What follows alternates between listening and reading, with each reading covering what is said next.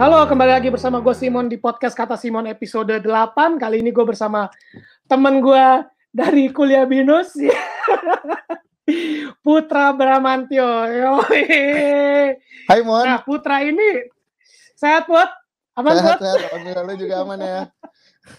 Aman, aman. Putra ini terbilang sangat versatile kalau bahasa Inggrisnya ya. Dia adalah creative director dari Rupamaya yang merupakan production house sekaligus digital agency dan Betul. juga di Dream House Lab eh, perusahaan software dan dia juga punya clothing company sendiri bernama Puff dan Trading Room ya Put ya. Betul. Betul. Dan dia juga punya eh udah udah buka belum Cak Vetoni itu? Gua on the way untuk buka outletnya, tapi over the week ini gua mulai memunculkan lagi si makanannya. Sebenarnya udah buka Oke. itu dua tahun lalu lah Mon. Terus Oke, gua tutup lagi karena pekerjaan.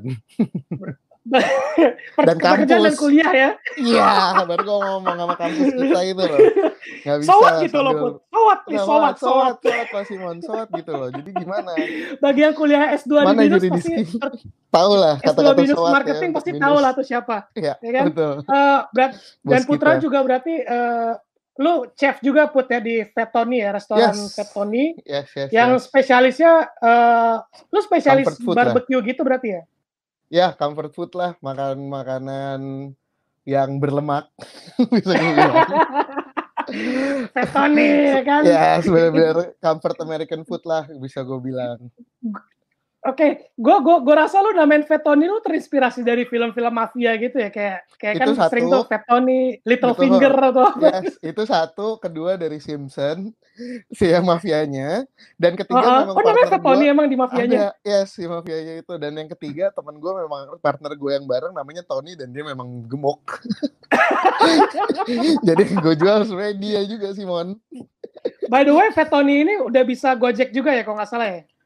On the way, on the way. Sekarang sih the way masih masih ha masih forumnya dari dari Instagram aja untuk beberapa yang pesen karena kita lagi set up outletnya, tapi sambil itu jalan gue harus R&D makanannya lagi kan karena udah lewat 2 tahun lah kita udah nggak Hmm. keluarin makanannya jadi pengen lihat lidahnya semua teman-teman atau konsumen yang beli nih.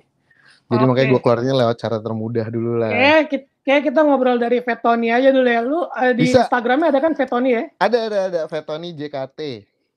Vetoni JKT ini teman-teman bagi yang mau lihat gue share screen aja deh langsung deh. Bentar. Yoi, kalau lapar langsung Oh. aja isi formnya bro. Oh pakai form, beliau Iya, pakai so form far- sekarang. So far sementara eh, pakai form karena per hari kan kita naruh kuota ya beberapa Hmm. gitu Em, dan supaya nggak over dari harinya. Jadi kalau memang numpuk kita taruhnya di hari berikutnya hari berikutnya. Jadi semuanya pasti kedapetan lah. Oke, kita coba bilang share screen gitu. dulu ya. Boleh, boleh, boleh, boleh, boleh. Eh, kelihatan share screen gue? Ini dia namanya Vetoni. Kalau lo mau beli, lo bisa isi formnya, ada linknya di sini. Jualannya tuh eh, Kalau mau lihat food lah ya. foto-foto yang ya comfort food kalau mau lihat foto-foto yang dulu ada di yang foto stack of view-nya dan tiga menu di paling bawah itu tiga menu jagoan kita nih dari awal kita Apa aja buka. nih? Itu Ini apaan nah nih? yang lo klik itu namanya Tony's favorite. Jadi roti focaccia, terus eh, mac and cheese sama steak. Terus ada mushroom sauce ya dijadiin satu sandwich, Mon. Anjing. ya kan? Sekarang lo ngerti maksud gue comfort food kan? lu lu jual lu ju- sorry nih gue tanya lu jual versi babsnya atau enggak enggak halal Sempat dulu, dulu ada satu menu yang gue versi Babs itu namanya Jurassic Pork. Heeh. Ah, ah, itu pakai pulled pork segala macam di atas mac and cheese-nya, tapi untuk yang sekarang ini karena harus wak- membutuhkan waktu yang lebih lama untuk si bikin si babsnya nih. Jadi gue tiadakan dulu sementara sampai mungkin ada di ada outletnya ntar buka lah. segera diadakan Gitu. lah biar Iya. teman-teman yang pecinta Mm-mm. haram ini bisa datang Tapi yang jelas untuk teman-teman yang yang anti haram itu semua wajannya beda kok. Oke jadi, berarti jadi eh, apa, aja. alat masaknya tetap halal ya jadi makanan Pasti halal dong, masih bisa pasti lah ya pasti. kita Ada khusus ya halal halal bagi haram yang haram. bagi yang halal Iya. yang yang bisanya halal Yes, betul. Nggak mungkin kegabung. terus yang kedua aja. menunya apa nih Ini champion sub, nggak mungkin kamu champion sub. Jadi champion the, sub um, wih mm, whole baguette bacon itu bro sepanjang. Kenapa?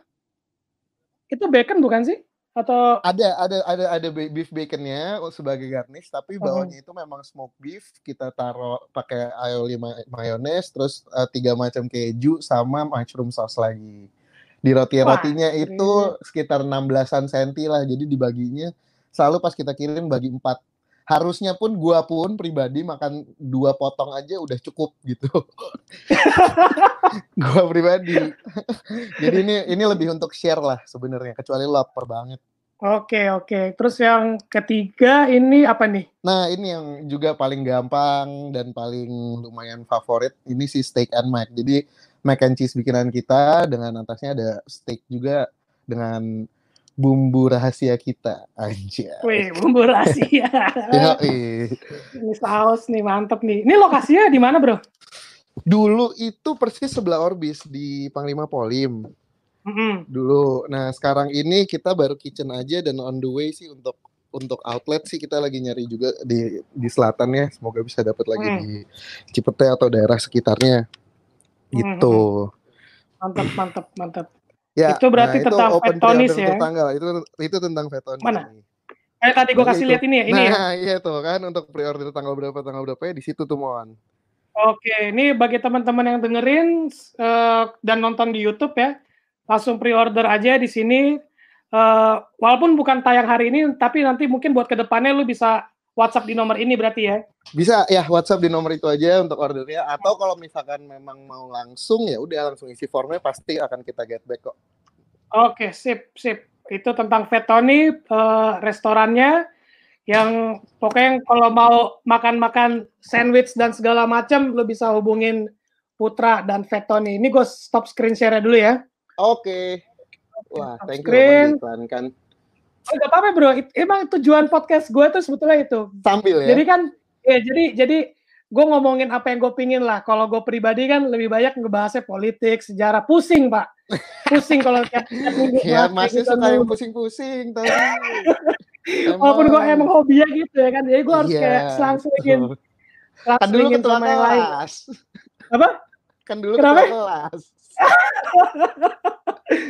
Ketua kelas tapi nggak ditunjuk. Iya, yeah, ketua kelas nggak ditunjuk. Paling paling dipercaya sama bu, dan ibu dan bapak dosen. By the way, lu gimana bro? Udah udah kelar? Udah? Uh, udah, udah. Tinggal ya ini bab satu dan tiga sudah dikirim ke ibunda. Ibunda.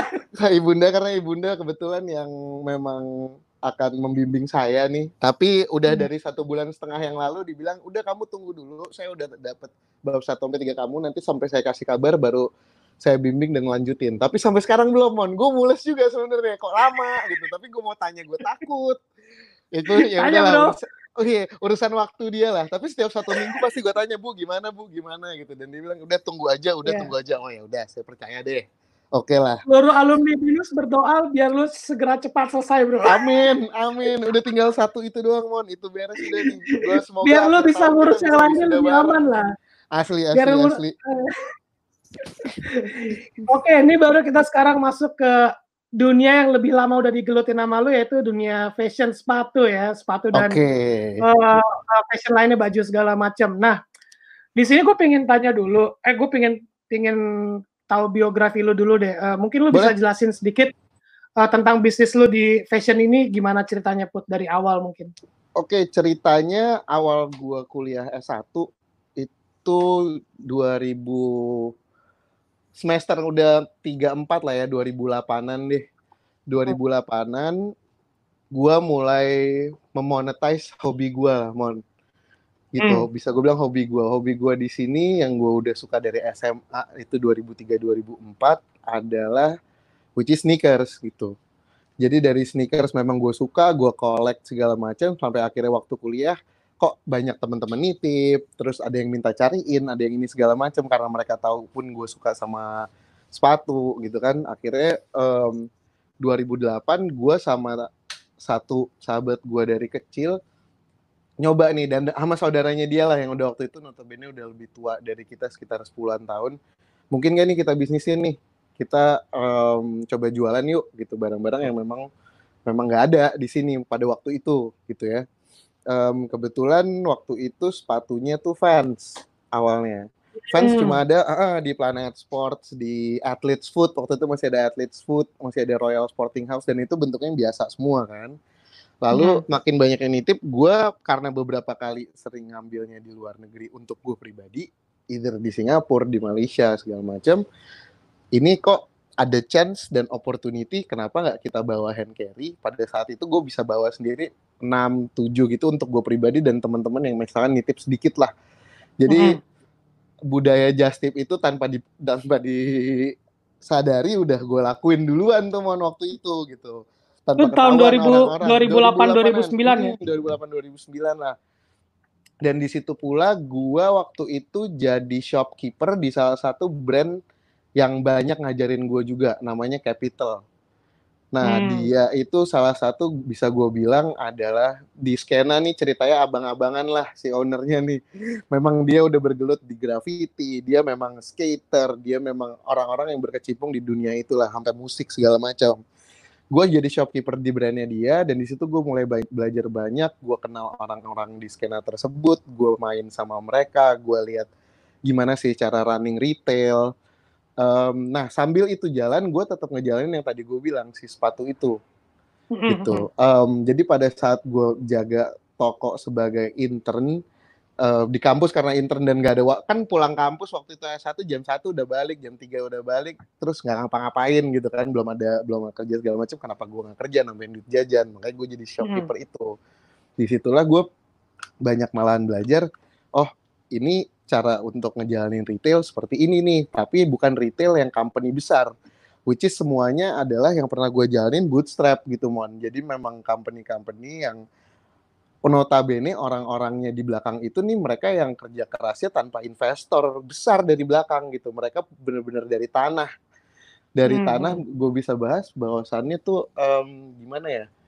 mereka dari earningnya mereka di kantor, dari earningnya mungkin angel investornya mereka tanpa kita ketahui, tapi bukan investor pasti yang uh, capital investor gitu. Dan di situ gue belajarin juga, nih orang-orang bisa hidup gitu tanpa harus ke situ, tanpa harus ke bank, tanpa harus segala macam. Dan gue jadi terbawa ke situ hingga bisnis-bisnis gue selanjutnya gue mengedepankan nih si bootstrap gitu. Even sebagai startup pun kenapa nggak kita jadi bootstrap aja lah, nggak perlu capital investor yang gede gitu.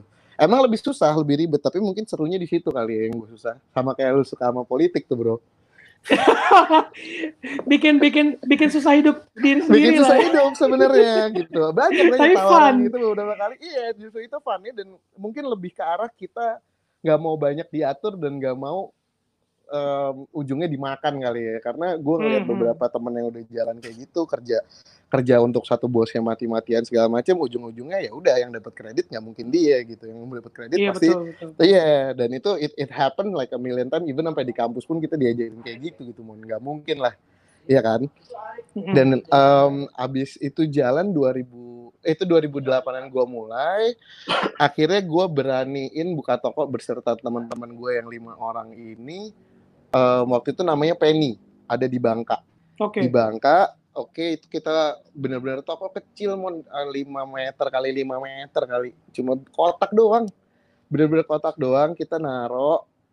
Um, fans jualan kita dengan hand carry kita belum waktu itu belum ada shipping dari luar negeri belum ada forwarder bener-bener um, gue datang untuk buying ke supplier pun gue ngais-ngais diskon gue minta hmm. gimana caranya kita bisa dapat diskon harus beli berapa dan lain sebagainya lah di situ pula gue belajar nih gimana perputaran retail di company gede artinya um, ini tuh sebenarnya sama aja semuanya beda di volume dan angkanya aja gitu loh nah okay. dan sampai di situ berjalan um, berevolusi lah bisa gue bilang gitu ya berevolusi gue kenal sial gue kenal rugi gue kenal dibohongin gue kenal digigit partner sendiri. Itu tuh gue kenal di situ tuh berawal tuh dari awal Penny berjalan sampai 2013 deh tiga tahun tuh 2010 sampai 2013 tuh berjalan. Even dari yang toko lima kali lima kita sempat pindah ke tempat yang sama di compound yang sama tapi jauh hampir lima kali lipat lebih besar dan lebih established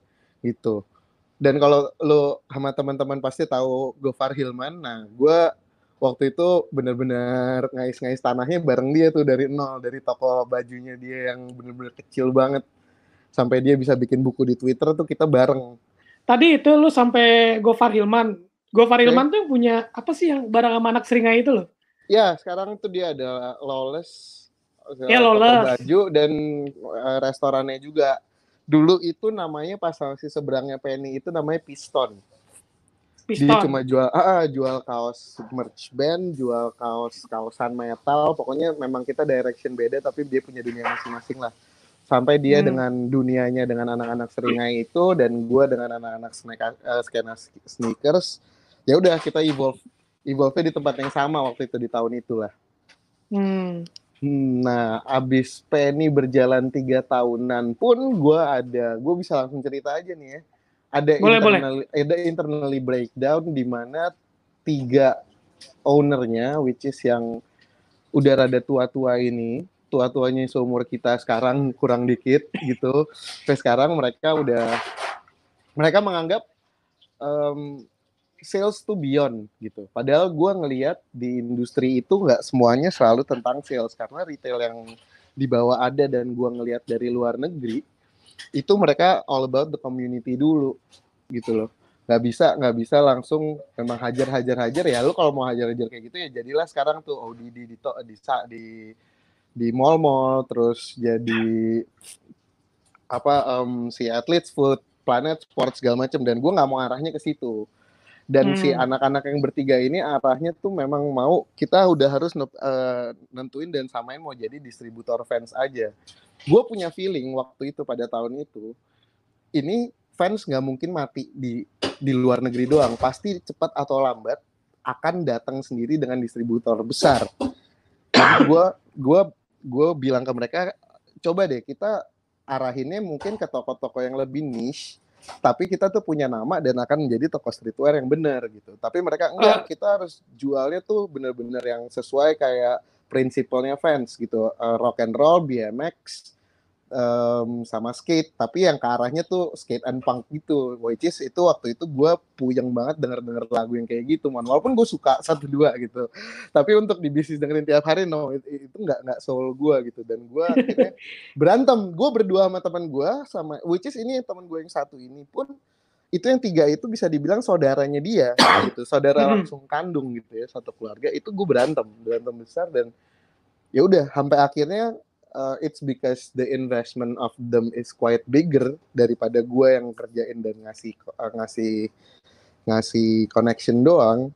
Didepak lah gue nih sama si Mhm. temen gue di situ gue cuma punya uh, punya harapan adalah gue akan ngasih lihat bahwa bahwasannya gue bener nih cepat atau lambat gitu Tapi berarti sorry, gue potong dikit. Hmm, Jadi awal pas yang uh, toko lu yang waktu sama ti- tiga temen lu itu emang fokusnya lebih ke arah produk fans berarti ya? si produk fans fans aja. doang Heeh, tapi gue Pada saat itu emang belum ada belum ada tokonya di Indonesia. Belum Maksudnya ada, toko toko- distributor bes- resmi belum ada. resminya belum ada. Masuknya mereka tuh cuma ke Royal Sporting House, um, Athletes Food segala macam dan itu bentuknya standar-standar aja dan yang kita bawa tuh selalu yang beda-beda mon.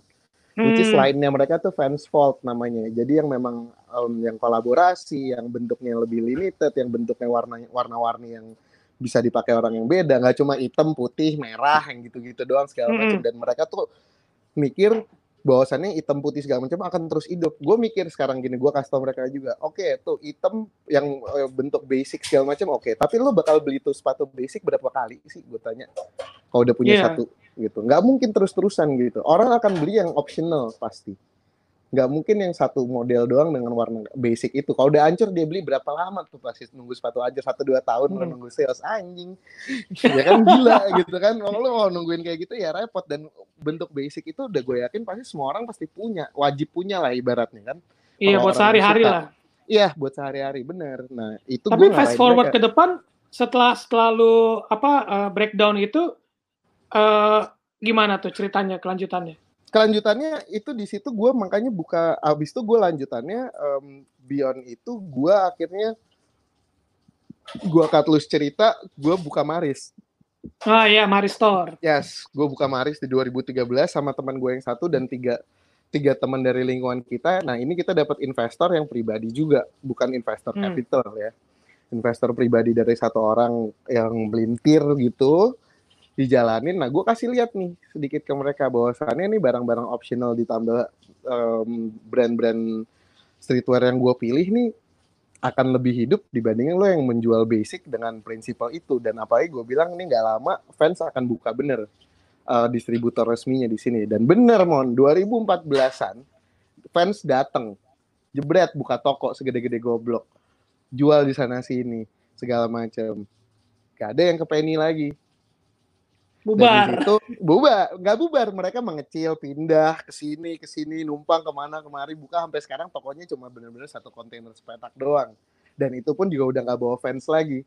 Udah bawanya brand-brand yang memang ke arah sana ke arah arah yang mereka udah bawa tapi yang nggak jual fans lagi gitu. Hmm. dan waktu keras juga buka, berarti industrinya ya keras keras mon. Tetap aja ada tuh. Satu dua hmm. yang jegal kanan kiri. Apalagi kalau ada satu prinsipal besar di atas yang udah ngomong A lu harus ikutin bahwasannya lo distributor mati lo karena ya. apa? Karena kita memang masih bergantung produknya sama dari distributor apa dari luar gitu ya dari luar bener. Dan memang kalau misalkan lu harus mau ngambil sebagai distributor resmi lu harus ambil let's say dari ukuran 6 sampai 12 untuk satu model doang dan hmm. sekarang misalkan modelnya ada 100, lo bayangin lo harus ngambil berapa banyak mau satu kali season gitu. Hmm, kan belum lagi izin-izinnya segala macam ya. ya. dan itu kan gak masuk di akal bahwasannya lo nggak lo bukan uang lo nggak punya uang yang 5 miliar juga gitu untuk ngejalanin itu gitu. Jadi ngapain sih? Kalau memang lo hmm. masih independen belajarlah dari luar negeri gitu. Lo ngelihat nih barang dikit tapi lo continuous, barangnya optionnya banyak, ngikutin season, lo nggak perlu beli banyak tapi it goes it goes, hmm. it goes dengan ngikutin tren, ngikutin tren, ngikutin tren gitu. Kecuali memang dan margin yang lebih lumayan lah ya. Margin lebih lumayan otomatis gitu. Dan kalau lu memang udah ada niatan untuk jadi distributor ya lu harus udah ada kocek di awal yang yang gede banget. Yang alhasil ya jadinya kayak sekarang lu ngelihat Our Daily Dose gitu, yang di mall-mall itu pada ada itu dia distributor distributor resmi untuk Nike dan lain sebagainya gitu hoops point lah untuk sepatu basket tapi memang ada capital investor yang ngebawa si Nike dan lain sebagainya itu. Dan waktu itu kan kita mau jadi independent streetwear store nih. Mana hmm. mungkin itu bisa dilakuin gitu Tunggu Nggak aja bisa sampai gitu ya. uh, dan gua ngelihat dari luar negeri, kalau lu walaupun ngambilnya dikit tapi lu continuous dan lu tetap punya community yang bagus di streetwear uh, di skena itu, brandnya akan datang ke lu untuk nawarin diri dan itu yang gue incer mon dan itu terjadi di Maris akhirnya. Nah coba tuh gimana tuh ceritanya? Lu bikin yeah. komunitinya sampai akhirnya brand yang hmm. datengin lu di Paris. Brand yang datengin gue waktu itu Paris jadi udah jadi gue um, milih dari sekian banyak streetwear brand yang dari Amerika, dari Asia beberapa segala macam itu gue pilih, kita pilih bareng-bareng, terus um, ya udah kita buying seminimum minimumnya mereka bukan sebagai um, authorized distributor ya, authorized reseller tapi dengan harga yang sama dengan mereka. Gitu karena okay. tapi mereka nggak apa-apa kita menjadi reseller which is diskonnya lebih sedikit gitu. Karena ya itu otomatis lah pasti pasti memang begitu kalau brand besar gitu kan. Terus gue udah berjalan itu kita pas pada saat buka grand launching yang bagusnya kayak gue udah ceritain di podcast yang tadi lo tanya itu kita marketing marketing yang gue hajar adalah gue memanggil high beast waktu itu di mana waktu oh, itu lu pernah cerita ke gue ini salah satu yang menurut hmm. gue kisah menarik sih karena gue follow juga Hypebeast kan itu exactly. gimana tuh ceritanya lu waktu sama itu masih tuh? jadi web web blog dia masih jadi web blog terus uh, memang orang-orang yang di dalamnya dan di forumnya masih orang-orang yang niche dan di Jakarta tuh memang masih sedikit masih di komunitas banget deh yang di forum lah jadi kita otomatis yang di dalam situ kalau ngisi forum segala macam pasti tahu nih satu sama lain lah orangnya hmm, dan hmm. kita bisa communicate well sama mereka kita tahu itu magazine waktu itu akan besar banget kayak kelihatan lah ya karena nggak ada waktu itu yang yang yang sejajar sama dia pada saat itu jalan gitu jadi kita berpikir ya udahlah kita coba aja panggil mereka sebagai um, marketing kita di awal grand opening dengan mereka ngeliput kita nih entah mau ngeliput hmm. tokonya hmm. entah mau ngeliput cerita di Jakarta entah mau ngeliput apa pokoknya udah kita coba kontak mereka um, by mail dulu oke kita kontak ya gue waktu itu um, ke Hong Kong untuk datengin ke kantornya mereka sebelum Maris buka. Untuk untuk lihat dan lihat koneksinya gimana lah dan apa yang gue bawa gitu. Dan ternyata pada saat gue di sana kantornya mereka tuh sebagai weblog udah masif banget udah gede banget udah keren banget. Orang-orang di dalamnya tuh orang-orang yang bener-bener totally influenced as in yang yang berdekatan dengan brand-brand besar kayak Adidas, kayak Nike, kayak Under Armour, kayak segala macam tuh mereka benar-benar related sangat-sangat related ke situ. Mhm. Which is terus kita makin mikir wah this is this is a good opportunity buat kita hajar nih gitu. Ya udah kita balik, kita mau buka Maris, kita um, back and forth cek untuk mereka datang kita grand opening. Keluarlah angka yang harus kita jadiin marketing fee-nya kita. Ini gue bisa Itu boleh bilang, di, boleh disebut gak tuh? boleh boleh boleh. Justru akan gue sebut ini justru em, bisa kita bilang kesialan yang men- menjadi keberuntungan mon. Kalau di bisnis ini orang-orang bakal bakal bakal ngomongnya ini lu goblok lo angka segitu kenapa lo nggak jadiin buying barang aja untuk lo jalanin toko lo gitu Hmm. tapi at one point kita tetap hajar untuk bayar 20.000 ribu dolar untuk manggil mereka mon waktu itu Anjir. doang gue sih, manggil gue tiga orang tuh teman-teman bagi yang pengen paid promote tuh, lu bayar hype base dua puluh ribu dolar pada tahun berapa tuh bro? 2013 bro lu manggil 2013, sekarang ya kan? Iya. Iya, Sekarang lu 20.000 bayar nggak mungkin 200 segitu lagi udah. nggak mungkin nggak mungkin kalau makanya segitu sekarang lagi. kalau lu kalau lu nggak ngelakuin sesuatu yang sebaik mungkin sampai ditengok mereka Ya, kalau lu yes. lu ngelihatnya dari angka segitu em, zaman dulu aja bisa manggil mereka dan lu nggak ngelakuin sesuatu yang bikin mereka nengok lu bayangin gimana lu kalau manggil mereka as in tamu berapa sekarang gua nggak kebayang Simon totalitas gue nggak kebayang berapa tuh sekarang. Makanya anak-anak yang sekarang yang udah masuk situ merupakan kalau di skena kita ya udah jadi meka gitu udah jadi oh itu itu lo once masuk situ lo udah aman deh harusnya bisnis lo gitu karena lo akan dilihat satu dunia gitu. Dan akhirnya kita Hmm, tetap hmm. hajar untuk bawa mereka tiga orang dari dari dari um, Hypebeast datang em, satu fotografer satu copywriting editornya dan satu si influencer slash artis di Hong Kong ini yang punya brand Cloud CLOT lah. Itu Hmm. lumayan brand yang sangat-sangat di sana dan di Amerika dan di Europe tuh terkenal banget lah. Udah udah multi multi international brand global brand lah gitu di streetwear ya. Dan kalau lu tahu Edison Chen nah ini partnernya si Edison Chen nih. Artis di Hmm. Hong Kong nah dia tuh partnernya si Kevin ini datang. Em, kita akhirnya bawa mereka itu udah the the word is spread automatically total automatically. Jadi tanpa kita harus ngapa-ngapain itu kita cuma kasih hype bisa datang dengan waktu waktu itu flyernya juga yang kita bikin biasa banget ngasal. Tapi yang datang tiba-tiba satu panglima polim penuh nyet ujung ke ujung. Dari SMP 12 sampai 7-Eleven yang ujung itu itu penuh parkir nggak bisa jalan Itu efek dua puluh ribu dolar tuh buat. ya itu dua puluh ribu dolar mon dan itu tapi harga itu sampai sekarang tertinggal ke kita yang kerja di situ walaupun tokonya Hmm. udah nggak ada brandnya udah nggak ada lagi postpone segala macam tapi itu tetap tertinggal di kita bahwasannya kita udah brand Indonesia yang masuk ke sana duluan Hmm. lewat situ dan karena dari situ em, 85% lebih orang-orang yang mau melakukan bisnis sama kita udah pasti langsung automatic trust lewat situ Oh gitu. dan Walaupun lu udah nggak bawa nama Maris lagi walaupun pada gue nggak bawa sekarang Maris ini. gue nggak bawa apa dari situ gue bawa Maris orang tahu gue di Maris udah kayak automatically ya yang kerja sama kita udah tahu bahwasannya kita udah pernah kena tai di skena ini dan kita udah tahu nih gimana cara jalannya ini waktu itu gitu kita pas pada saat udah manggil itu grand opening pun juga agak banyak berdarahnya juga lah mon untuk di retail ya gitu dan Hmm. perputarannya grand opening oke segala macam. Terus em, sampai akhirnya kita harus harus masukin juga beberapa brand lokal em, di Maris untuk cop up dengan dan untuk cop up dan mau kita dan bisa kita naikin juga gitu loh value mereka ke international. Karena setelah kita masuk di Hybis itu once kita mau post kita mau em, ada brand baru atau apa pun itu tuh mereka langsung ngepost juga karena Oke. tahu udah pernah satu kali kita panggil mereka tuh abis itu kayak memang udah jadi trust partner lah juga di as a Sama di media. sini. sama Hypebeast ini jadi as a media. Dan kalau lu cek di website tu- tulis Maris Hypebeast itu masih ada kok. Artikelnya ada dua atau tiga yang masih masih tertinggal di situ lah sampai sekarang gitu. Dan waktu itu kita yang pertama kita bawa itu terus bawa beberapa multi brand yang di sana dan karena itu pula gue balik lagi ke obrolan yang tadi brand-brand lain even brand bule segala macam mau masukin ke Maris.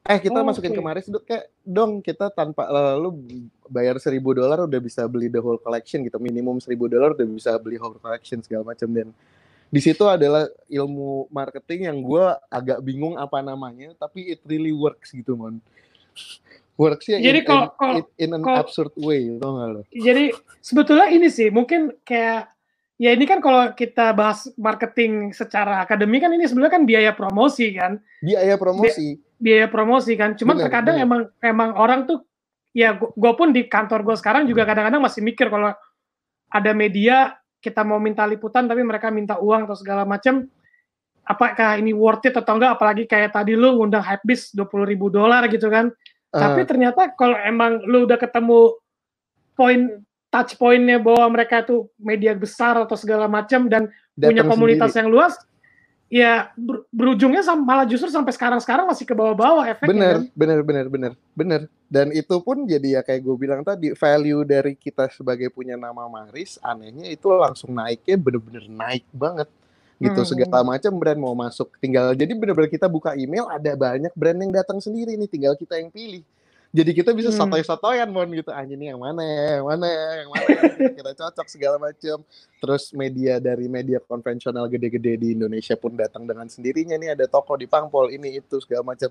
Toko kita dipinjam buat syuting toko kita dipinjam buat photoshoot segala macam. Itu tuh dari situ.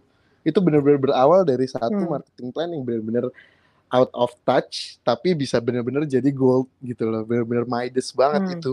Walaupun emang ada resikonya juga pastilah ya tapi kalau gue rasa resikonya sih, ada.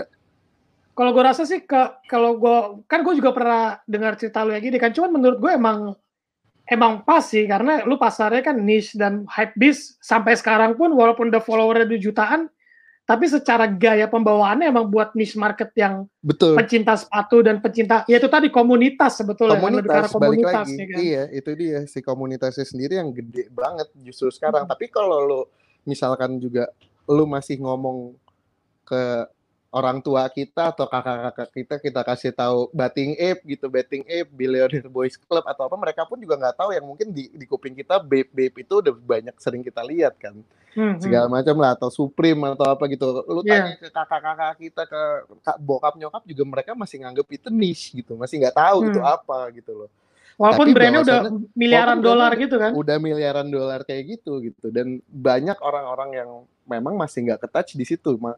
Bahwasannya walaupun itu udah multi million company ataupun valuable-nya udah tinggi banget, juga it's still a niche market gitu loh. At somehow hmm. weirdly. Okay. Weird. Tapi gue gue menarik sih. Tadi kan lu sempat bilang bahwa di Maris lu sempat bawa brand lokal Indonesia untuk coba setidaknya co-op dengan brand-brand luar kan. Nah hmm. kalau gue boleh tahu performa mereka brand Indonesia itu sendiri gimana menurut lo pada saat lo di Maris ataupun di sekarang lah. Ini kita masuk ke segue yang tadi gue berikutnya itu.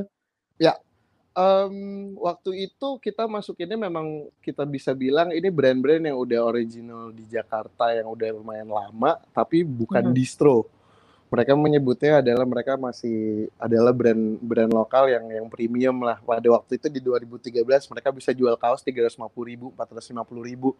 Sedangkan distro lo 80 ribu 140 ribu udah dapet gitu. Mereka udah tetap ngepoinin 350 ribu 450 ribu gitu. Tapi pada waktu itu orang-orang belum trust ke situ. Bahwasannya nih barang Indo mana bisa sih lo dengan kualitas yang sama sama bule gitu segala macam. Kalau dipikir dan udah dilihat sebelahan terkadang itu sama malahan yang kadang-kadang lokal lebih bagus gitu loh bisa gue bilang tapi hmm. waktu itu balik lagi brand value dan dan trust dari orang Indonesia sebagai konsumen untuk melihat baju lokal itu masih di, masih diambang dengan kata-kata dan dihantui dengan kata-kata distromon jadi oh, semuanya okay. mm, jadi market orang-orang konsumen orang-orang yang nggak tahu segala macam masih menganggap baju lokal itu ya baju distro lu nggak pantas okay, dengan harga tiga ratus ribu, lu nggak pantas dengan harga empat ratus ribu atau lebih segala macam. Dan di situ kita kasih lihat dan kita ngasih lihatnya adalah dengan cara ya udah nih brand-brand ini justru mau gue bawanya kasih lihat di luar negeri ini di Indonesia ada loh yang kayak gini. Yang gue fuck it adalah sorry nih ya, gue agak ngomong jorang aja boleh. Yang ya, apa-apa, apa-apa. Adalah waktu itu um, kita nggak mau um, jual barang-barang itu untuk um, apa konsumen-konsumen atau untuk pembeli yang memang masih ngelihat distro segala macam kita nggak peduli setan dengan itu. Yang mau kita bawa adalah ini brand-brand ini bisa kita bawa globally ke luar negeri gitu. Dan kita ngasih lihat orang-orang luar negeri egois sih sebagai tokoh kita sebenarnya. Hmm. yang nggak nggak nggak ngepoinin bahwasannya untuk ngenaikin orang Indonesia. Tapi ya mau gimana mon kalau kita ngelawan segitu banyak dengan kasarannya mereka punya price point kecil mereka punya brandingan jelek mereka punya cara jualan yang nggak bagus, ya kenapa harus kita taruh? Kenapa harus kita jual untuk luar negeri juga gitu? Ngapain gitu? Makanya kita bisa tetap dibilang untuk bawa lokal yang waktu itu kita termasuk toko yang arogan untuk bawa itu gitu. Kita terlalu milih brand-brand lokal yang menurut kita bagus, tapi karena kita punya punya point of view yang berbeda gitu loh. Dan kita tahu orang-orang yang sebelumnya ngelihat brand itu nganggap oh nih brand tuh masih masih masih bentukan distro lebih bagusan dikit gitu. Beda sama yang udah kita taruh di Maris itu brand lokal yang memang punya punya standar tinggi. Orang-orang di belakangnya juga punya koneksi yang bagus ke luar negeri dan di Indonesia pun juga memang orang-orang yang kita nyebutnya OG lah, orang-orang yang OG lah nih di di dunia skateboard, hmm. di dunia musik, di dunia film segala macam itu tuh itu benar-benar yang kita pilih dari situ even sampai si Marisnya buka pun kita masukin ke uh, brand yang gue pernah kerja di pertama kali itu si Capital itu itu gue masukin hmm. di situ hmm. dan karena ya balik lagi owner si Capital ini memang anak graffiti yang udah lumayan lama dan memang udah sekelas Darbots dan teman-temannya lah namanya Kims itu memang dia udah lumayan legendaris nih sebagai graffiti artis di Jakarta gitu dan abis ngeliat itu ya kita juga sebagai pay respect lah dengan kakak-kakak kita yang udah ngebawa skena ini duluan di Jakarta karena kan sekarang di udah dari 9 tahun 95-an tuh mereka mereka udah pada muda-muda nih pada main skate, pada bawa-bawa brand luar, pada yang kuliah-kuliah di luar baru pada balik gitu. Jadi mereka nggak bawa hmm. culture itu ke Indonesia dan yang di Indonesia kaget mon. Kaget banget ngeliat kayak gitu gitu. Nggak nggak ada patokan, nggak ada apa, semuanya kaget aja. Semuanya kan Tapi oh iya, uh, baju distro Bandung anjing. Iya, iya betul. Nah, cuman uh, kalau ini bisa jadi poin berikutnya lagi sih. Kalau kalau menurut lu nih uh, selama pengalaman lu jualan brand lo lokal yang premium, bisa dibilang hmm. premium kan? Yep. Dan brand lokal, eh, brand luar negeri yang hmm. emang udah punya brand value yang tinggi banget nih. Hmm. Kayak misalkan biasanya lo kalau lu brand luar negeri yang lu jual biasanya apa tuh put? Nike kah atau apa gitu? Waktu itu ada ada ada Nike beberapa sepatu pilihannya ada yang gua ambil. Terus um, ada namanya Benny Gold itu dari San Francisco. Terus ada Undefeated kalau lo pernah tahu. Mm-hmm. Undefeated dari LA terus um, Stussy. Stussy itu sempat kita bawa. Ya waktu itu adanya di Jakarta di Indonesia tuh distributornya cuma di Bali tapi bukan stusi asli stusi lokal lah ibaratnya gitu.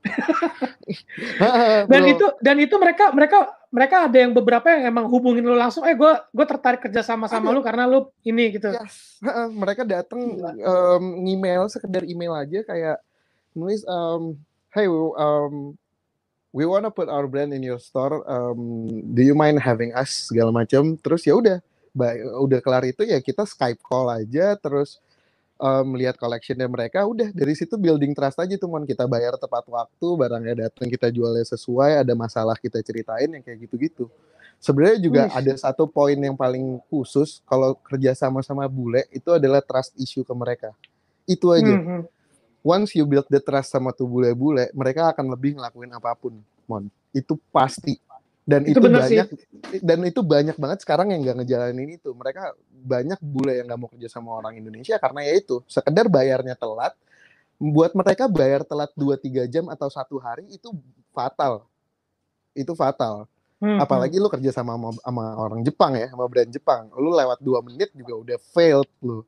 Oke okay, let's Ayo, go. kita lanjut. Tadi tadi terakhir kan kita bahas tentang uh, cara lu kerja sama brand lokal sama brand brand luar negeri, terus juga tentang Maris nih.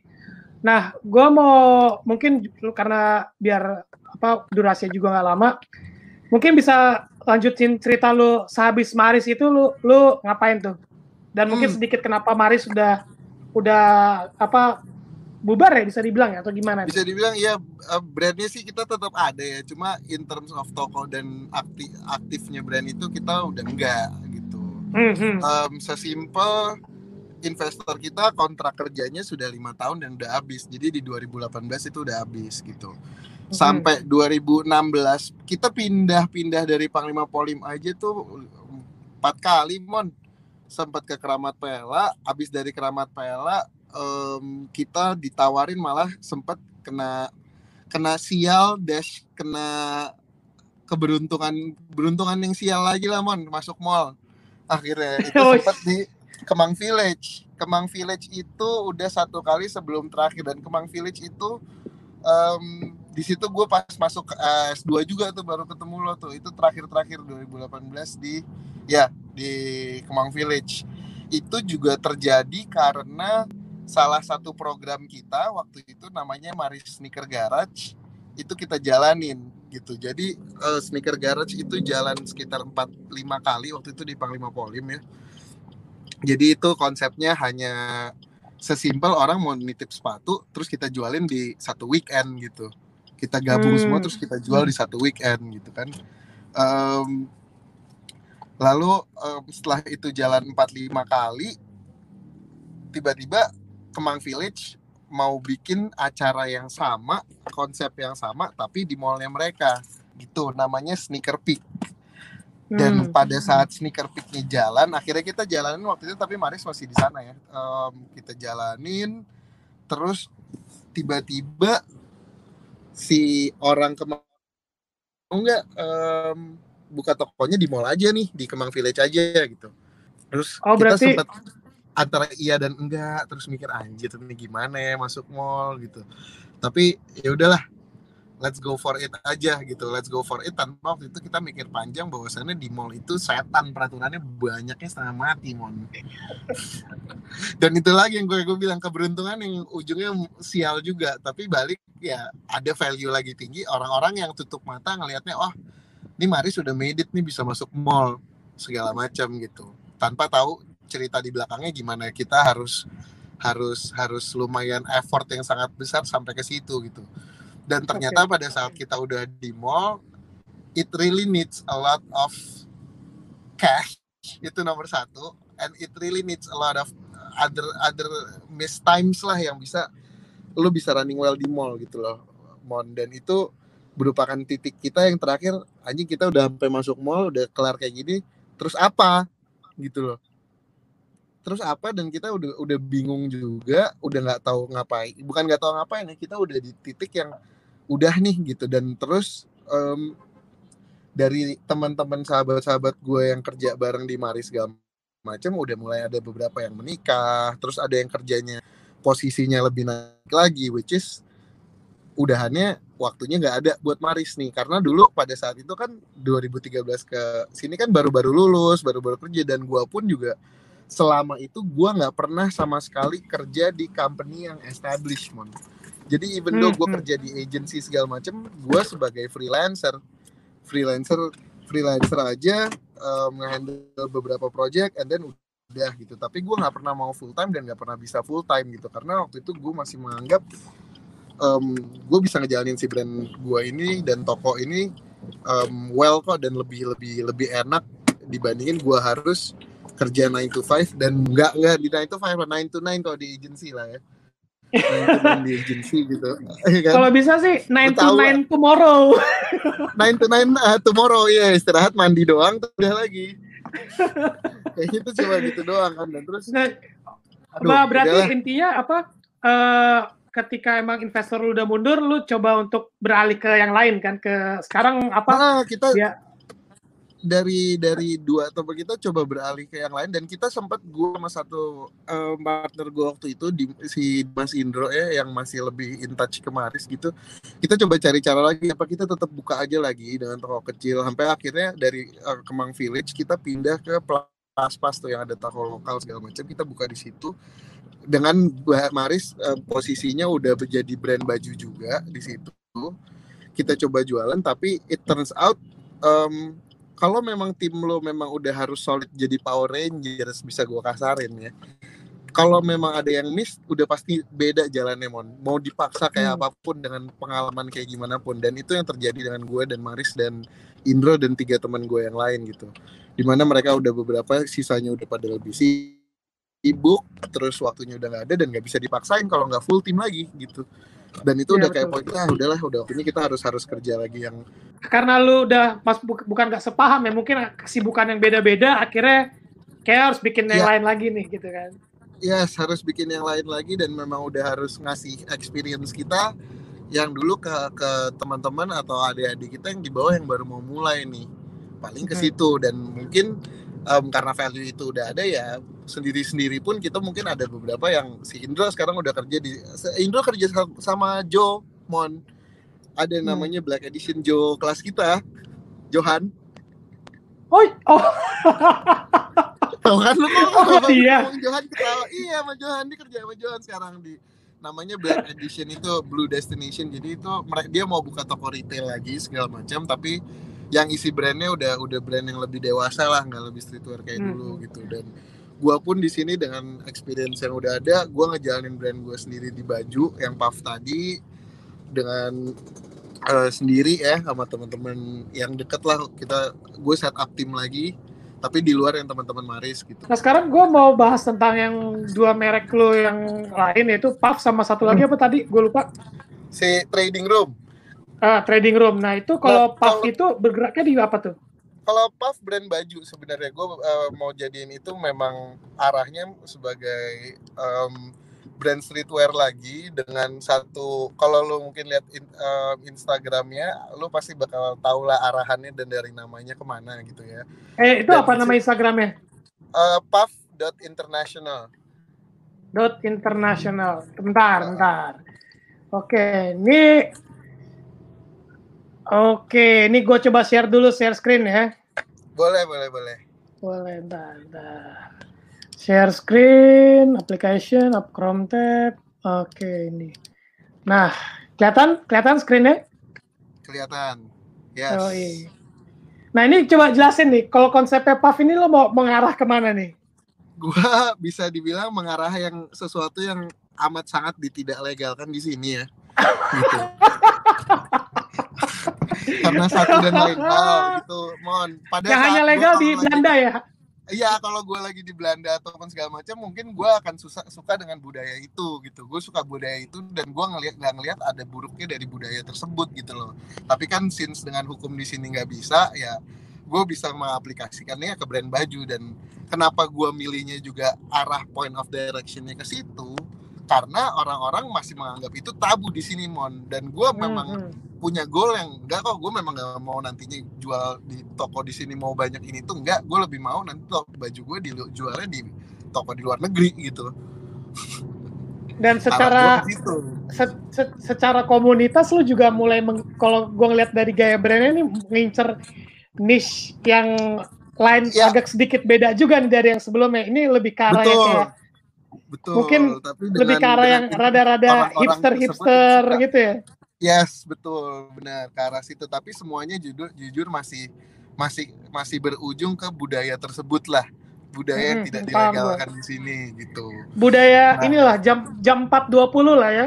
Ya betul budaya tersebut lah dan kan di sini pun juga gue ngelihat yang punya yang bikin brand yang arahnya ke situ segala macam jujur agak kurang kurang bagus dan arahannya ya udah ngasih lihat terang-terangan nih oke ini 420 banget gitu dan Iya. aduh goblok lo mau pakai baju kayak gitu lo bakal ketahuan langsung di mata orang oh nih orang nih either lo punya kenalan lo pemakai juga atau apa gua nggak tahu gitu kan nah gua mencoba melihat dari twist yang lain dan arahan gue kembali lagi kenapa gue naruh internasional karena gue nggak sekedar mau ngebawa ini sebagai brand brand normal di Indonesia aja gitu loh gue maunya Iya. brand ini ya udah nantinya di as, as globally bisa diterima juga gitu Kayak sama kayak Gitu. inilah kayak kayak brand rokok lah. Lu nggak pernah ngeliat orang rokok kan di iklannya kan? betul betul sekali pak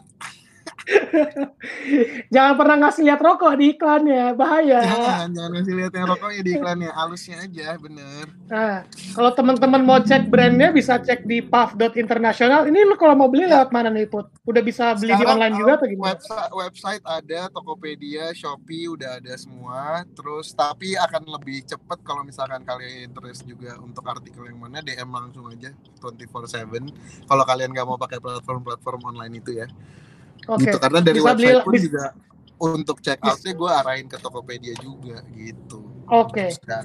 Terus kalau yang uh, itu yang tadi kan kalau itu path ya. Kalau yang satu lagi apa trading ya?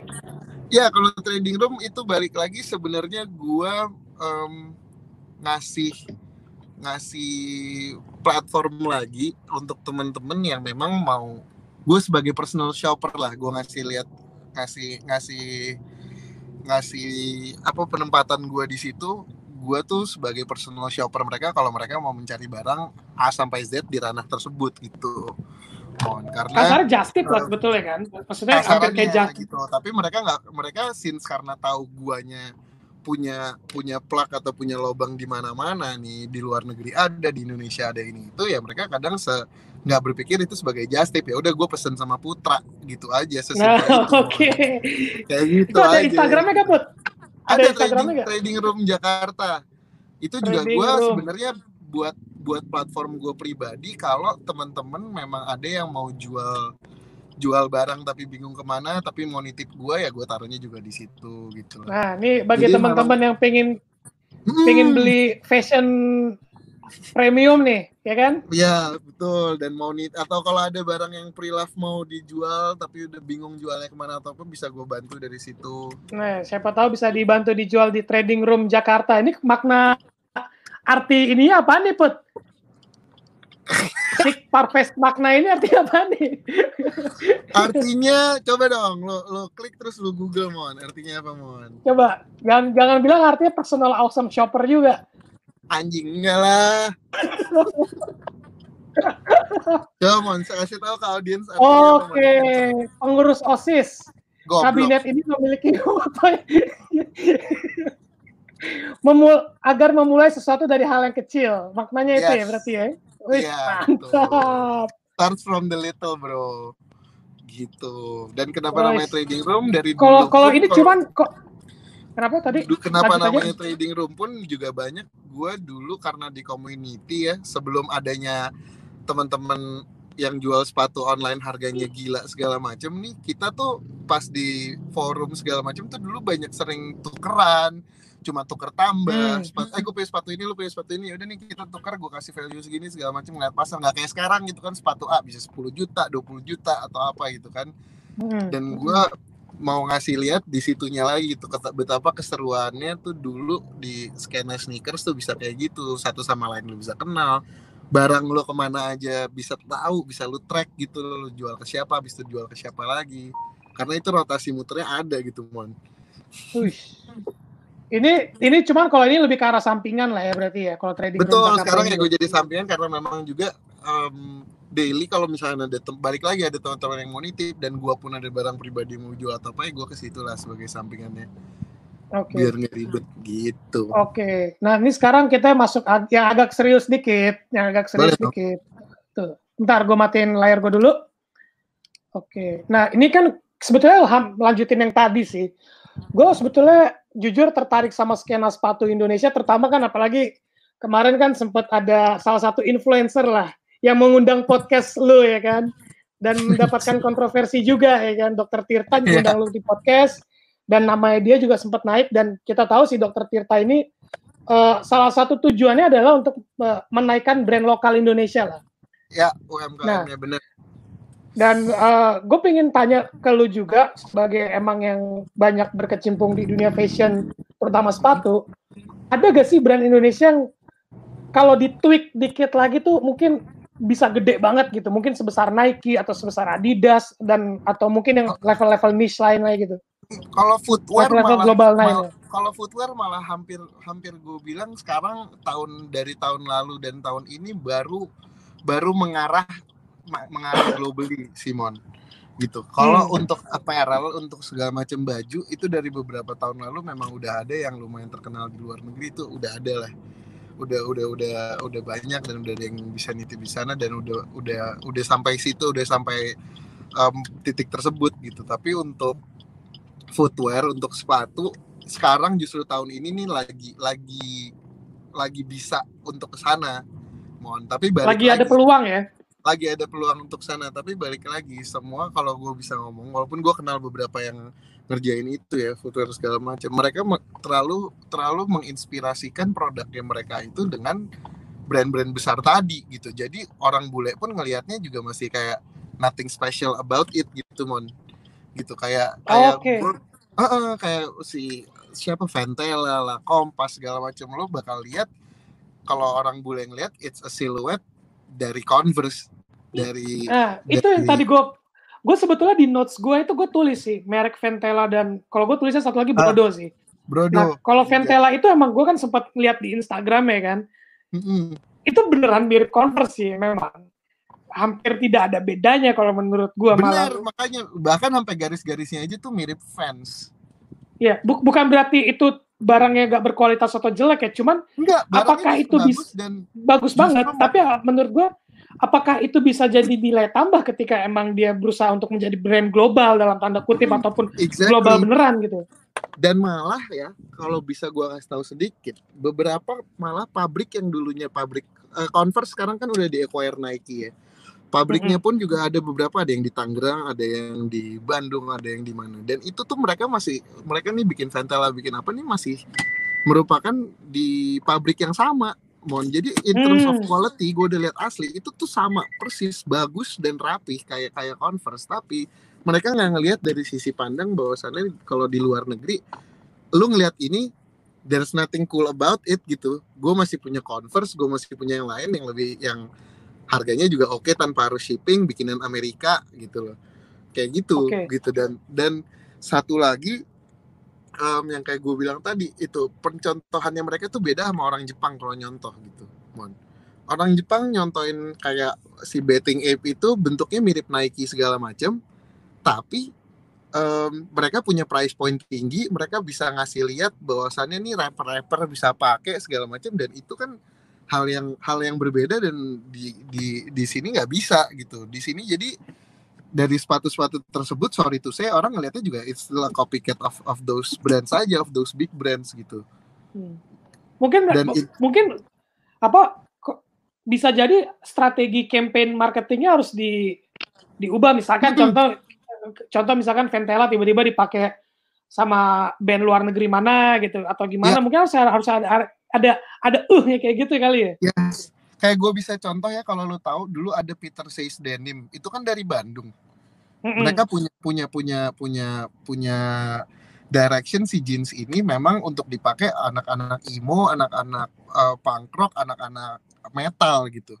Mm-mm. Tapi pada saat keluar orang tahu bikinan Indo dengan nama global kayak gitu dan udah dipakai sama orang-orang tersebut, jadi itu itu udah brand yang jadi brand globally gitu, brand bagus gitu.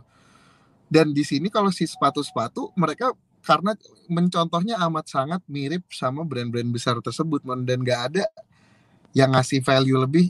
Nih loh sepatu gue tuh harganya lebih mahal daripada si Converse gitu. Enggak, mereka jualnya lebih murah karena yang mereka tancap adalah gue harus dapetin em, warga lokal pada beli semua nih dengan harga yang affordable tapi dengan kualitas yang bagus gitu. Tapi dan Iya. itu menurut gue kalau mereka mau ngejar ke luar negeri itu nggak bisa gitu loh.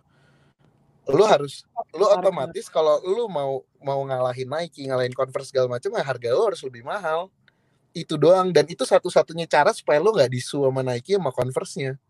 nah itu menarik juga tuh masalah su mengsu itu logically mon sekarang kalau barangnya bentuknya sama tapi lu punya barang harganya lebih mahal nggak mungkin gak sih Nike bakal bakal bakal sulo kalau harganya murah kan kasarannya lu bakal ngematiin market gua. Pada saat lu naruh harganya tinggi lu bakal punya market tersendiri yang memang beli di situ nggak nggak bukan orang bukan orang normal gitu. Tapi kalau misalkan kayak yang dilakukan oleh Ventela sekarang kita ambil contoh kasusnya Ventela lah. Ya.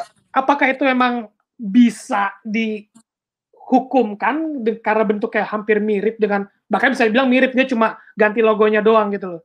Udah udah kena sama fans mereka mon oh gitu.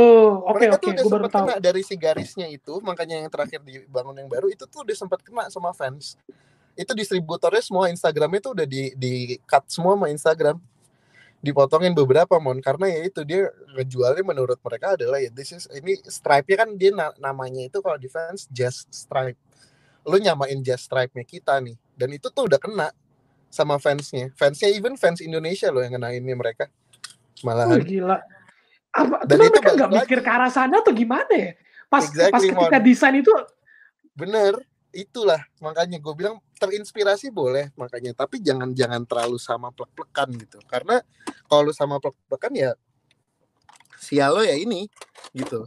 Brand besar Hmm. itu kalau lu ngelihat lu udah market lu salesnya bagus segala macam nggak mungkin nggak nyerang lu Pasti langsung wah anjir nih mau makan pasar gua nih kan. exactly makanya harusnya pinternya betting ape kenapa nggak disu Nike dengan bentuk sepatu yang sama kayak Air Force One persis mon itu karena Hmm. dia jual harga sepatu 300 dolar gitu 200 dolar 300 dolar makanya Oh, pakai oke, rapper rapper itu sebagai bentuk premium padahal sepatunya in terms of quality jauh bagusan Nike gitu tapi mereka Oke. nge-tweaknya dari si orang Jepang di situ tapi mereka punya pandangan yang jauh gua jauh dari kena su kena legal segala macam nggak mungkin Nah, itu mungkin menurut gue yang jarang diperhatiin di sini sih. Karena gue Ya, juga karena di sini maunya sales aja mon mau sales saja tiba-tiba udah mulai naik namanya orang luar lihat, wah kok lo gue sama kayak gua nih, panik habis iya langsung. habis pasti Untungnya aja nggak sampai ditutup atau gimana kan? exactly hampir mon mungkin udah orang distributornya yang gue tahu kemarin nih beberapa toko distributornya itu udah pada di, eh, di Instagramnya pada di blok blokin udah nggak bisa login yang udah udah punya follower berapa puluh ribu berapa ratus ribu cut nggak bisa semuanya ribet sendiri sedih nggak lo gue tukang dagang distributornya sedih Amit amit, amit amit. amit amit bro parah bro Oh iya ini gue gue lagi search beritanya nih baru baru berapa bulan ini berarti ya? Belum lama Iya, ya? baru kok belum lama ini parang pas corona ini kok masalah itu keluar Anjir. Gue baru baca gila ya sekarang lu sambil search coba lu lihat si betting ape ini Eh Bet- tulisnya. Bebsta B, Bebsta. eh, eh, B A P E S T A Oke, B A P E STA ya udah. nah lu buka itu kan bentuk sepatu lu lihat warna-warni ada bintangnya Ah, ah. nah lu bedakan sama Air Force One-nya Nike sama persis Bentar. Oke, ini mungkin kayak gue harus screen share sih, biar orang bisa nanti lihat apa yang boleh, dimaksud boleh, sih. Nah, boleh. ini Air Force One ya. ini Air Force One Eh. ini Nike Air Force One bener Bentar, gue gedein dikit. Ini Hmm. Nike Air Force One, warna Ya. putih, terus ada yang warna-warni juga. Ya. Lihat kelihatan ya, jelas ya. Ya. Dan tadi coba gue search yang Bebsta ya. Mm-mm. jeng jeng jeng And mereka aman-aman aja. aman-aman aja sepatu kayak gini lo bayangin 300 dolar 250 dolar gitu. Ya Nike juga nggak mungkin marah. Gak bakal Orang dimakan pasar gua ya gitu ya kan. iya orang Nike jualnya 60 dolar 80 dolar gitu jauh. Jadi mau gimana? Setelah gue pelajarin ya di situ doang masalahnya mon. Once lo tinggiin harga lo dengan lo punya marketing plan bagus lo aman udah tapi yang pakai mereka lo lihat rapper mana nggak nggak punya dulu mon Nah, kalau untuk yang masalah rapper, harus pakai strategi lu yang tadi bayar 20 ribu dolar, bro. benar itu memang harus ke situ gila di depan Om deh. Jay-Z, eh, Om Snoop Dogg tolong pakai dong Om Snoop Dogg ya. Saya bayar satu juta dolar nih Om Snoop Dogg. Iya kan pasti pakai tapi lo aman ya kan Snoop Dogg pakai kompas gitu Iya harusnya harusnya Ventela gitu ya. Ventela Iya, tuh identiknya kalau Converse tuh band apa ya? Band-band apa tuh kira-kira menurut lu? Green Day gitu um, Ah, Green Day. Nirvana ya kan dari zaman dulu Nirvana udah meninggal, bro. Enggak, tapi maksud gue in terms of videonya lo ngeliat mereka adalah salah satu orang yang pakai Converse terus gitu kan. Iya, Ni- Ni- Nirvana eh Green Day lah misalkan. Lu Green suruh Day, pakai tuh si, gitu. si Joy itu Kan? pakai sepatu Ventela. Oh, rame besok ya. Iya kan? Terus Iya. harganya naik karena mereka sebatas cuma mau sampai ya udah gue Indonesia dulu gitu. Tapi mereka nggak lihat bigger picture. Bahwasannya apalagi sekarang orang bule juga segampang itu notice brand-brand di sini. Iya, gas gas susah Mm-mm. dulu lah ya. Exactly dan makanya lo harus hati-hati itu kalau mau bikin sesuatu karena itu gitu loh. Karena orang-orang bule itu segampang itu bisa Hmm. ngelihat lu, ngelihat Jadi, brand lo, ja- ngeliatin kerjaan lo. Jadi pesannya mungkin kalau emang lu mau bikin brand fashion lokal yang menuju arah global ataupun mau dominasi di pasar sini, jangan lupa lu boleh nyontoh atau imitasi tapi dimodif lah, ya kan dimodifikasi Ya, lah, ATM lah, yes. amati tiru modifikasi lah. Iya, amati Jangan plek-plekan juga. Bukan amati tiru mengklarifikasi, jangan. jangan gitu, ntar jadi ke Pak Dedi. Jangan, jangan, jangan gitu, Mon. udah sedih-sedih baru clarified nanti. Ah gila repot. Tunggu Instagram diblokir semua reseller pada kan? bangkrut. Itulah makanya. Nah eh, terus itu kan tadi masalah brand brand lokal lah gimana caranya emang ini intinya. Sebetulnya bisa aja asalkan emang lu bermain sesuai rules dan emang tadi punya marketing plan yang emang kuat dan kalau emang lu perlu bayar endorsement segala macam untuk menuju global ya emang harus berani untuk keluar duit kayak yang tadi pelajaran lu di Hypebeast ya dengan Hypebeast ya. Iya. Nah, nah, terus gue pengen, nah ini kan sekarang eh, kultur sneaker di mana, gue nggak tahu deh kalau di Indonesia, tapi kalau di Amerika itu sendiri kan sangat dekat sekali dengan budaya lah. Ya. Dan sekarang budaya budaya kalau di Amerika gitu, budaya di Amerika sangat dekat dengan politik. Nah kalau di ini agak berat sih menurut gue. Kalau kalau di Indonesia menurut lo udah kayak gitu sih belum eh, levelnya. Maksudnya ya budaya itu, fashion yang dengan yang sorry? pelajari justru orang-orang di politik itu mau mendekatkan diri mereka dengan cara itu mon Oke, kayak Pak Jokowi pakai sepatu lokal kayak gitu-gitu. iya itu tim suksesnya mereka punya pikiran dan gue ngeliat dan gue denger sendiri dari Tirta kemarin kenapa dia Mm-mm. bisa kayak Sobi Berat sama Sandiaga Uno itu gara-gara itu they got their own Mhm. agenda in behind untuk bisa terlihat bahwasannya nih gue ngerti gue mau pakai ini gue kerja bisa nyaman pakai barang lokal yang bentuknya juga sorry nih gitu. Oh, at least gue bisa Nah. nge dan gue melihat terlihat merakyat ya lewat itu sekarang. Bukan kebalikannya kayak di luar negeri mon malah malah kebalikannya justru kayak di Amerika menurut gue Oke. Berarti kalau di Indonesia justru para politisi ini ya sebetulnya tujuannya baik lah, menaikkan Iya. brand lokal ya kan, terlihat lebih Exactly. merakyat, justru mendekatkan diri mereka dengan brand-brand lokal agar agar terlihat lebih membumi lah ya kan. betul Mhm. Menarik sih. Nah. Cuman kalau kalau di kalau di luar negeri kan sekarang eh, yang lagi lagi trennya kalau di fashion dan budaya kan ya, ya kayak kema- kayak apa kejadian yang kemarin Black Lives Matter dan segala macam kan. Nah kalau di Iya. Indonesia dan itu kan besar banget lah impactnya. Bahkan di Exactly. Indonesia pun walaupun yang mungkin tidak ada masalah yang serupa seperti di Amerika, tapi kan Mhm. jadi jadi isu juga di sini. Nah kalau di Indonesia lu bisa ngelihat hal itu terjadi gak impactnya sampai se- sebes- sebesar itu bisa gak kira-kira? justru karena di sini ya impactnya adalah ke si brand tersebut ya jadi gede nih wah brand gue brandnya dipakai sama Pak kemarin calon wapres gitu dipakai sama Pak Jokowi ya orang jadi malah ter, ter, terbrainwash di kepalanya pada saat mau punya brand goal gue adalah ya dipakai untuk ke situ yang notabene Hmm, hmm. ujungnya nanti sales gue akan meningkat karena orang-orang beli tapi sekedar itu gitu sedangkan kalau lu perhatiin di Amerika segala macam mereka ngelakuin itu segala macam mereka justru mau menjauhkan diri dari politik malahan Mun. Oke. at one point ya gue ngeliat gitu Nih. Mana Tapi ada agak- orang White House pakai Yeezy gitu nyet anjing. Di sini doang gitu tai lah gitu. Dan maksudnya nih segala macam Don- gitu. Donald, Donald Trump pakai Yeezy gitu ya kan? Iya dan sedangkan di sini ada wakil-wakil rakyat yang jangan pakai jas bawahnya Yeezy gitu. Atau anyet kerjaan lo adalah kerjaan yang harus sepatu kulit gitu. Udahlah gitu jangan jangan don't, don't touch that thing gitu. Don't touch that world. It's not you gitu loh. Maksa jadinya.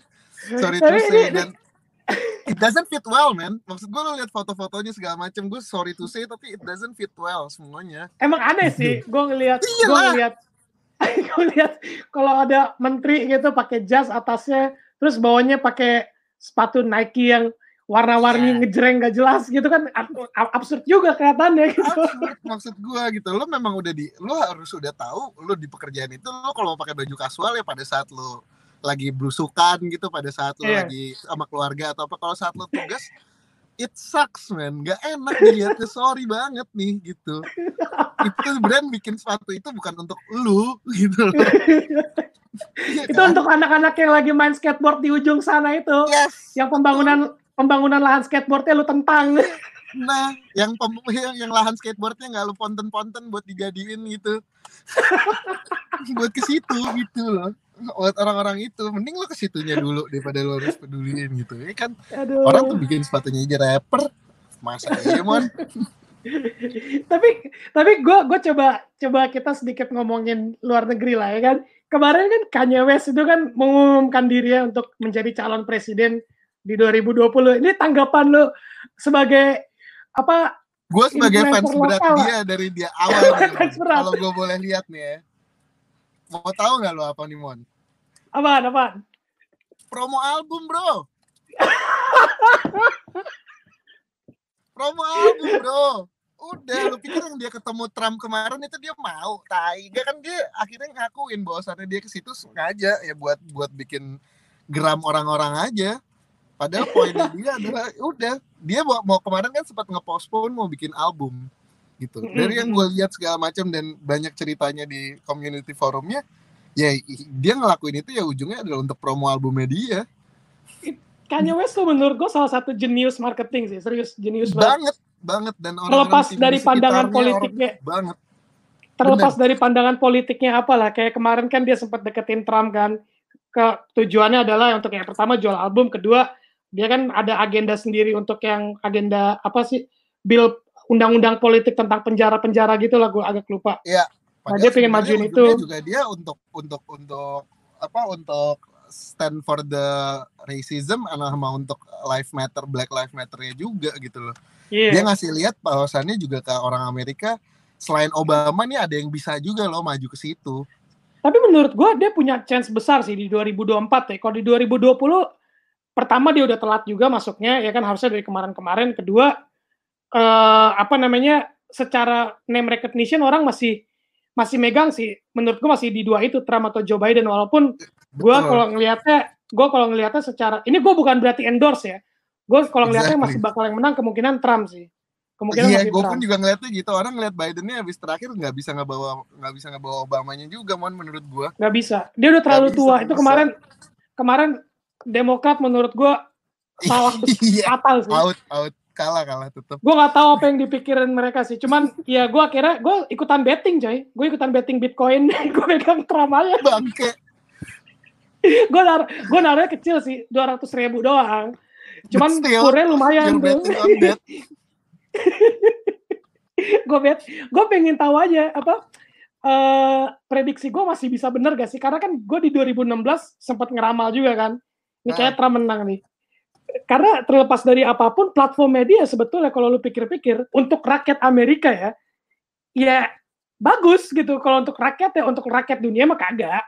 Iya gitu. Dan gue nanya memang kayak kakaknya teman gue yang tinggal di sana ya. Orang yang East Coast dan West Coast memang yang anti sama dia tapi the whole yang tengahnya center of America itu segala macam itu pro banget sama dia. Pro? Sampai gimana yeah. pun sangat pro which is ya orang-orang kayak kita di luar orang Jakarta gitu yang warganet pasti milihnya yang A gitu ya kan. Yeah. Sedangkan yang iya. orang-orang yeah. yang di Jakarta yang punya open minded segala macam pasti milih yang B kayak gitu. Iya. Yeah. Dan gitu secara kan, ekonomi beda juga soalnya kan kalau East Coast sama West Coast kan emang emang pusat pusat ekonomi, pusat kultur Betul. terutama. Sedangkan Tapi yang tengah-tengah itu sebetulnya lebih sisanya kan redneck, Bro. Iya, sisanya kan lebih ke arah pusat ekonomi apa pusat industri. Tapi ya Betul. itulah gue gue ngeliatnya gue ngeliatnya apa ya? Kanye West sebetulnya bisa sih karena platform media kalau gue ngeliat dari gaya-gaya ngomongnya platform media kalau dia mau naik pun mungkin hampir mirip Trump.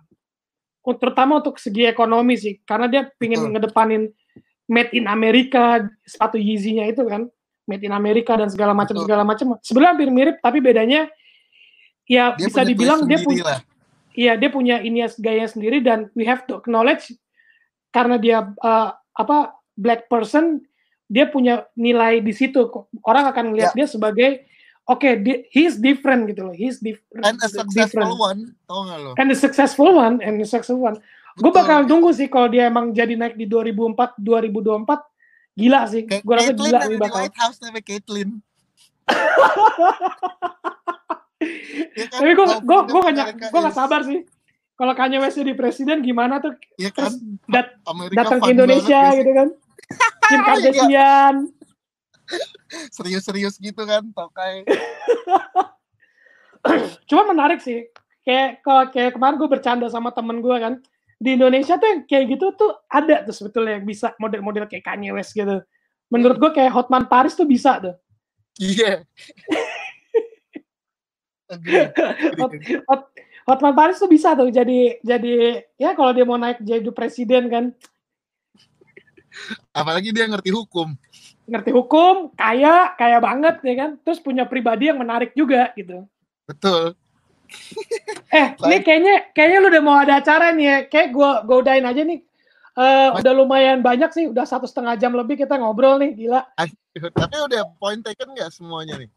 Point takennya banyak bro. Ini banyak banget yang bisa gue ambil mulai dari kayak uh, strategi lu ketika bikin toko di Maris dan selanjutnya di Puff dan yang trading trading apa?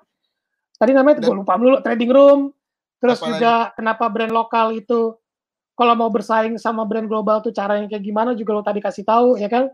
Uh, Mungkin lu bisa sedikit promosi brand lu di sini. Kira-kira apa aja yang mau diangkat? Silakan. Boleh ditonton ulang aja podcast ini yang lengkap. Tadi Simon udah udah nge-share screen semuanya dan itu udah cukup mm -hmm. lengkap dari situ. Jadi pesan gue untuk audiensnya Simon tetap nonton dari awal sampai akhir. Di balik bercanda dan ngobrolnya kita tetap ada promosi, bro. ada promosi sama jangan lupa bayar 20 ribu dolar. Teman-teman bisa lihat platformnya Putra mulai dari Trading Room Jakarta di Instagram untuk jualan sepatu, juga untuk fashionnya itu punya Puff ya. Ntar linknya gue lampirin. Dan juga ada lagi pot yang mau lu sampein? Kalau mau bikin website atau bikin app juga boleh kabarin. Oke, boleh kabarin Putra. Ntar Instagramnya, lu punya link, perso link personal Instagram ya berarti ya? Iya, dari situ aja. Instagram di Putra apa? Biasanya Put, gue lupa nama Instagram Putra lu. PTR. Ya, lu bisa search Putra. Putra di Instagram di Putra PTR. Uh, sampai jumpa di episode kata Simon berikutnya. Thanks Put. Thank Semoga you, kita sampai bisa diskusi lagi. lagi. Yes, Thank you banget. Gak lama lagi gue akan tetap nanyain lu urusan jurnal ya, pribadi bro. Oke. Okay. Yang gue cepet nyusul lau. Siap, siap, cepat lulus. Semoga kita bisa wisuda bareng karena wisuda gue juga ditunda gara-gara corona nih. Semuanya ditunda bro, kelas kita. Sabi. Oke, okay. thank you, thank you. Sampai jumpa di Kata Simon podcast berikutnya. Ciao. Ciao, bye. Ciao.